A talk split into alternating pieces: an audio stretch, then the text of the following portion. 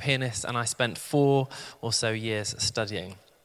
The way uh, the structure of that course works is that you, um, you know, every year there's a similar pattern and you're studying with your colleagues and uh, there are teachers there who are great. But it all leads up to this one point at the end of four years, this one performance, 40 minutes of standing on a stage like this and performing. And essentially, the whole of your uh, four years culminates in this moment. So it's quite a big deal and I had, uh, I loved playing the trumpet. Um, I'd actually found moving to London quite tricky. I'm from the Midlands, and London uh, is amazing, but it's also quite a hard place to live if you're um, a young person. It can be quite challenging. Um, and I'd been struggling a bit with my performance and not feeling super confident. But I'd been praying about this a lot with God. We'd been working really hard. I'd been reading my Bible. I'd done great prep. And I'd been bargaining with the Lord. I was like, do you know what? Let's do this. We're going we're gonna finish on a high. Um, we're going to do this. We're going to do this performance and we're going to nail it. So it got to the day I was feeling good. You know, I had to produce my own program and I'd put a little reference to Jesus in there, you know, making it a bit evangelistic. And I was like, we've got this. Um, I'm trusting you, God. And then I did the performance, and it was okay. But I didn't feel that I performed to the full potential, and I, I felt like I'd failed. I felt like I'd let myself down. But actually, the overriding emotion was that I felt that God had let me down. I was like, God, we'd, we talked about this. I'd prayed about this. I'd given this to you. And I'd trusted you. And I felt a bit silly. I felt almost foolish that I'd trusted God and I'd kind of put it all out there. And then, like, where was He? For me, this had, this had been a failure. It had gone really, it had gone wrong, and, and God hadn't been there for me. I felt really disappointed. And uh, my response in that situation was to essentially run away um, a little bit from God. And I, I was just very confused and I was hurt and I didn't know how to talk about it. And so I, I fled and I pushed God to one side and it actually took me a really long time to, to get over this um, and to engage with God about it and to hear what He had to say um, and to be real with Him. And there's a lot about this psalm which I think is really useful in those kinds of situations. You know, often it won't be that we have a, like a big moment, there's not like a big disappointment. It might just be one of those little everyday things where we're feeling a bit low or we're feeling like God doesn't hear us. Um, this psalm is perfect for that. So I hope that over the next few minutes we can explore it together and it will be a comfort to you as it has been to me.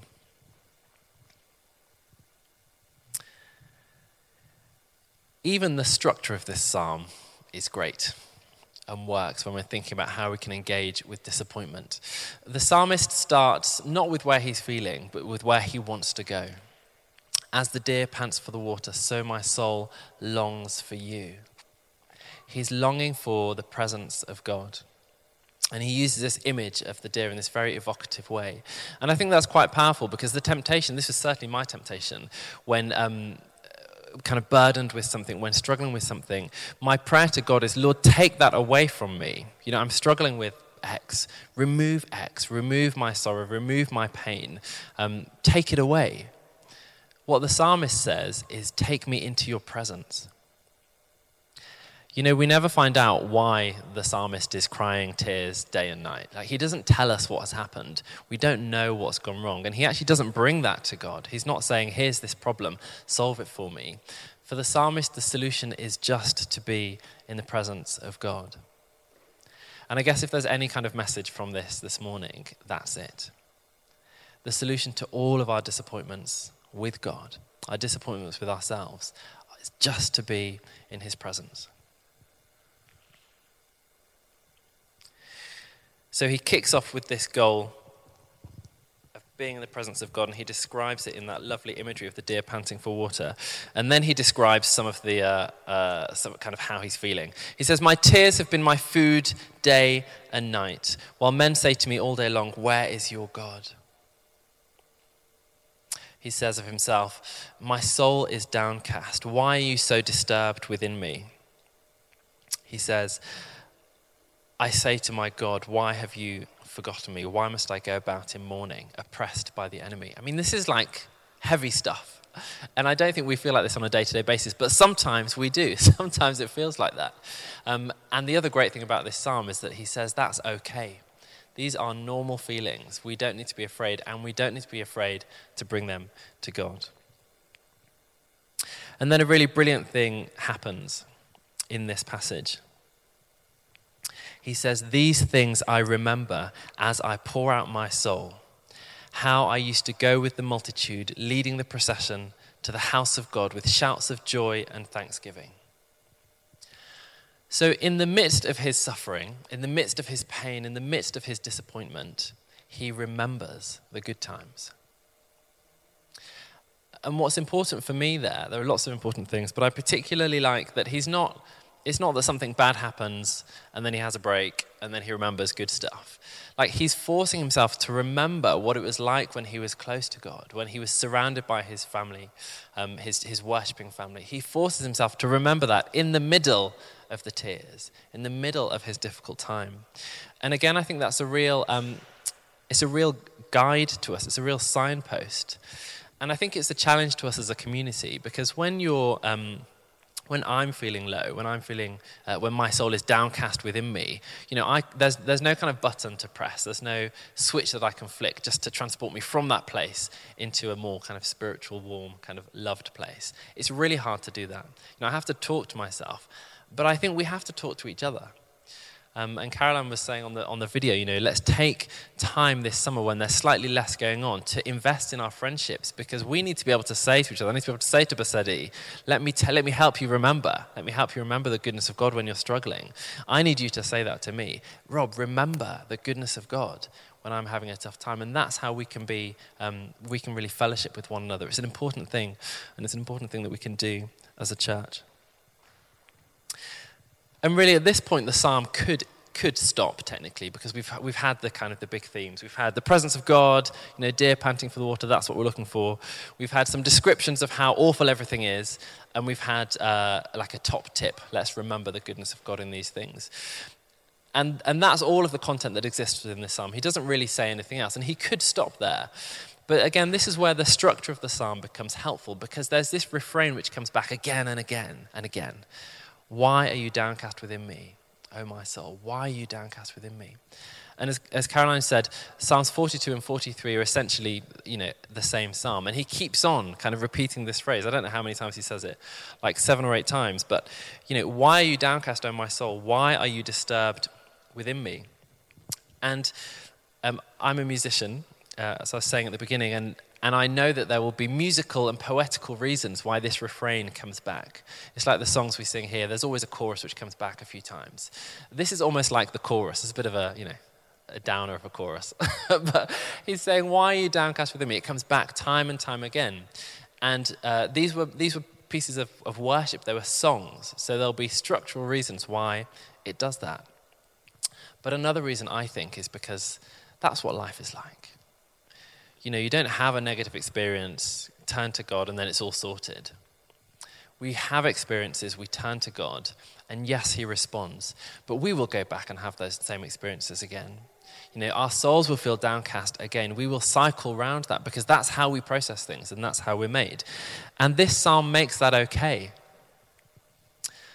God's expectation is not that when um, we struggle, we come to Him it's done and then we move on, that we can never revisit that struggle again, or that we should experience full healing in that moment.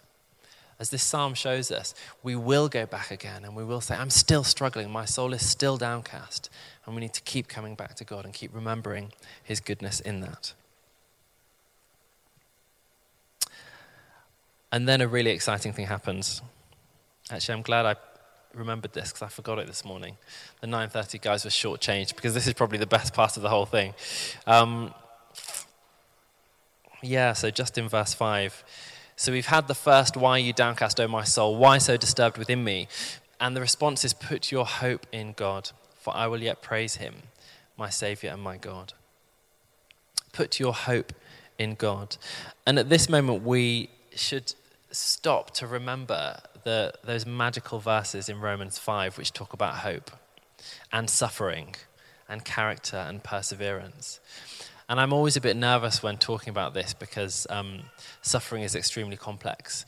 And uh, I, I, know uh, very little about it, and I'm not qualified um, to speak about it. But what the Bible says, which is super clear, is this in Romans 5, suffering produces endurance.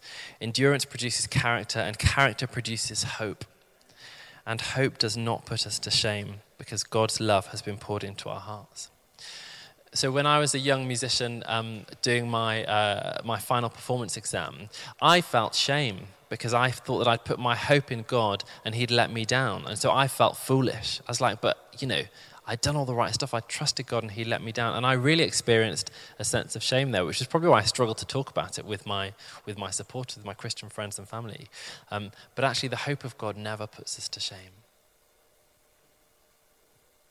sometimes to understand that, we need to be in his presence.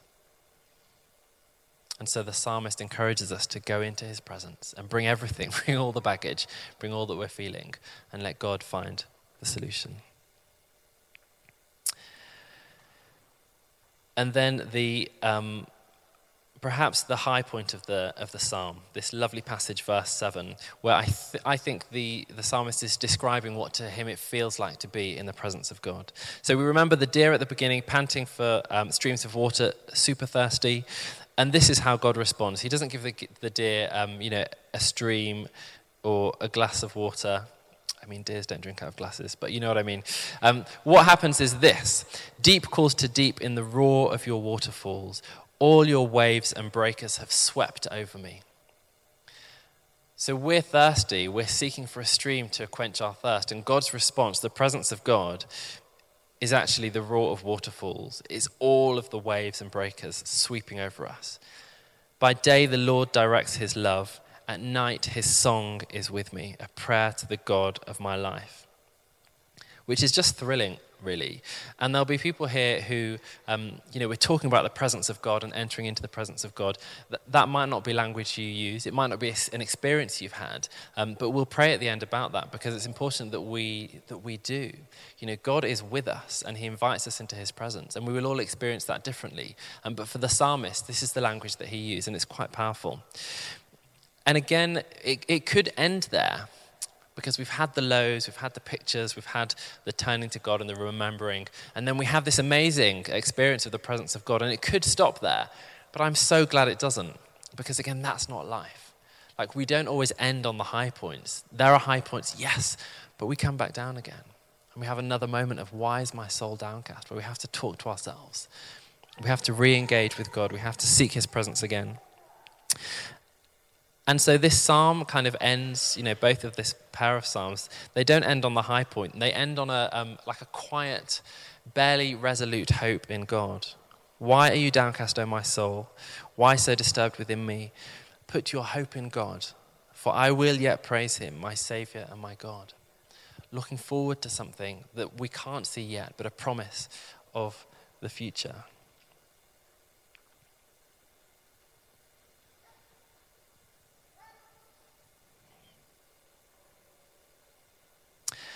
So, as a young person, younger than I am now, still youngish, um, and even today, you know, I experience disappointment.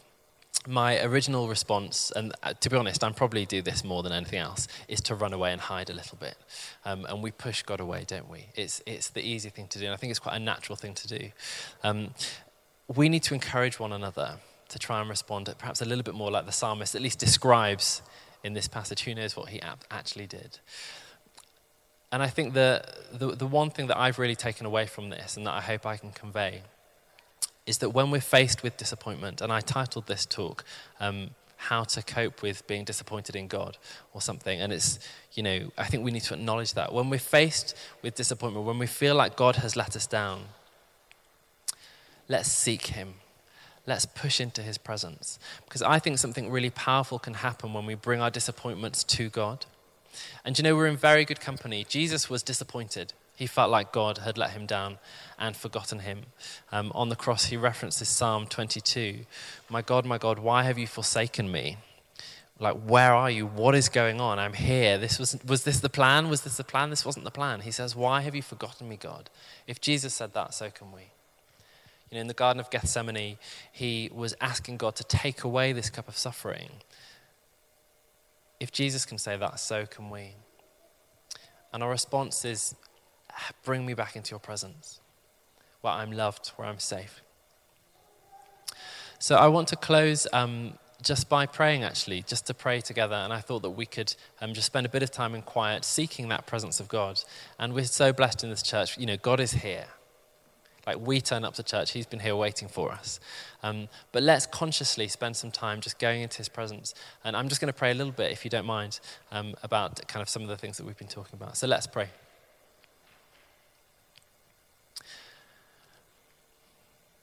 God, as we're sitting here now, um, we, we invite you.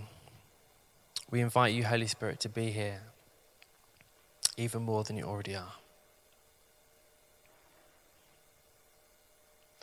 And we open ourselves to your presence.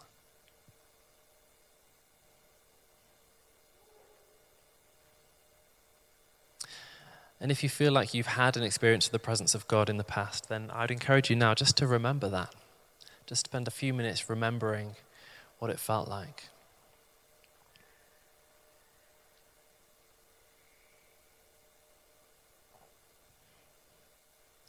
Or as the psalmist did, to remember going up with the throng, so going with um, people from church, coming to church, worshipping, whether it's going to focus, being with other Christians, celebrating, worshipping Jesus. Remember that and let those memories just really fill you.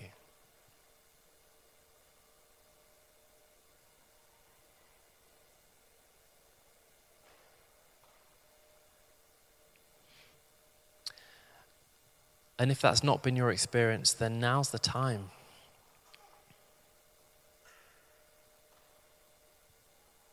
If you want to experience more of the presence of God, then simply say to Him, Jesus, show me your face.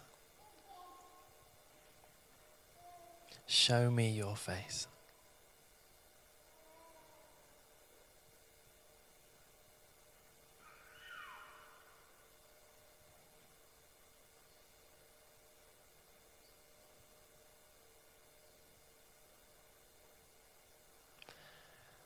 And there will be people here who are currently experiencing disappointment, who feel like God has let them down.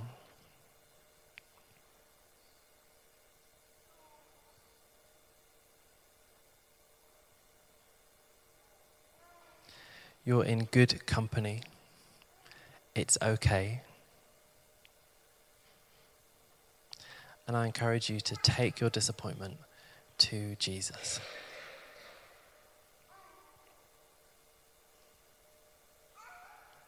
Father, we seek your presence. We acknowledge that we are weighed down and burdened from time to time, and maybe even today. That we feel disappointment, that we feel abandoned. But God, help us lift our eyes to you. Give us a sense, a vision of your presence. And Lord, that is what we seek. And we seek it in the knowledge that even though we're after just a, a, cup of water to quench our thirst, what you have in store is torrents of water, waterfalls, waves breaking over us, drenched in your presence. And Lord, it's not that our problems are insignificant or unimportant, it's just that the overwhelming glory and greatness of your presence is the thing that we really need. And so we ask for it.